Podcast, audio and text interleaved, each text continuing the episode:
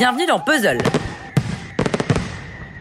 Cette semaine, on va honorer Halloween qui est passé un peu à la trappe avec l'annonce de la saison 2 du confinement. En même temps, fallait s'y attendre parce qu'il y a toujours une saison 2 quand la première saison est un succès.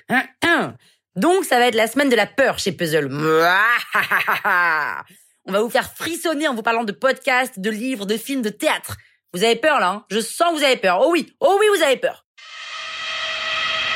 Je vois des gens qui sont morts. Tu fais peur, Paul. J'aime pas trop beaucoup ça. Eh, je suis pas venue ici pour souffrir, ok? Je sens beaucoup de peur en toi. Si tu n'as point de peur, quoi? Personne ne me traite de mon... Je te rappelle, c'est affreux Et moi, je vais surtout vous parler de la superstition au théâtre parce qu'il y a des choses dans le spectacle vivant avec lesquelles on ne plaisante pas. Règle numéro 1, il ne faut jamais offrir un bouquet d'œillets à une actrice. Si vous voulez lui souhaiter bonne chance, offrez-lui plutôt des roses. Et pourquoi ça? Parce qu'à l'époque, le directeur du théâtre offrait un bouquet de roses aux comédiennes dont le contrat était renouvelé. Et pour pas faire de dépenses inutiles, celles qui étaient renvoyées recevaient alors des œillets parce que ça coûte moins cher. Et en Angleterre, on ne donne aucune fleur avant la représentation. Il faut attendre à la fin de la pièce justement pour cette raison. Règle numéro 2. Ne jamais prononcer le mot vendredi parce qu'il porte malheur. Autant vous dire que si vous avez pour intention de monter vendredi ou la vie sauvage, vous pouvez mettre ce projet de côté. Règle numéro 3. Ne pas dire bonne chance mais merde. Et pourquoi ça? Parce qu'à l'époque, les spectateurs se faisaient déposer en calèche devant l'entrée.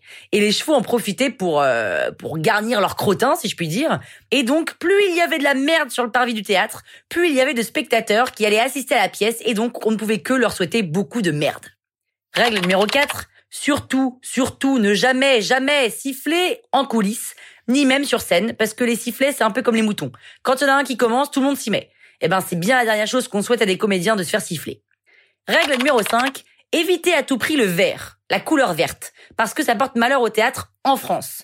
En Angleterre, c'est le bleu, en Italie, le violet, et en Espagne, le jaune. C'est d'ailleurs pour cette raison que les extraterrestres sont interdits de théâtre en France. Règle numéro 6. Il y a une pièce qu'il est fortement recommandé de ne jamais dire tout haut, c'est Macbeth ou Macbeth, comme vous voulez. Cette pièce de Shakespeare est réputée maudite, surtout en Angleterre et aux États-Unis, mais bon, on sait jamais, vaut mieux pas tenter le diable.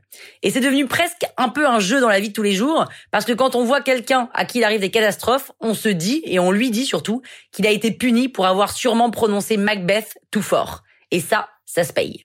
Enfin, en tous les cas, moi qui ne suis pas du tout superstitieuse, ce que je sais, c'est que tant qu'il y a des spectateurs dans la salle, que les acteurs sont bons et que le texte est fort, il n'y a alors aucune raison que des malheurs s'abattent sur le spectacle vivant.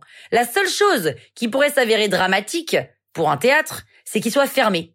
Parce qu'on lui aurait demandé, à cause d'un virus, par exemple, qui dure, qui dure et qui dure. Et ça, je sais pas si c'est un hasard, en tous les cas, c'est la merde. Et pas celle qu'on aimerait. Alors un énorme soutien au monde du spectacle pour qui cette période est plus que malheureuse. Demain, on a rendez-vous avec Karen qui va nous parler de livres qui parlent ou qui mettent en scène des sorcières. Et nous, on se retrouve bientôt pour une prochaine chronique dans le Penelope Show.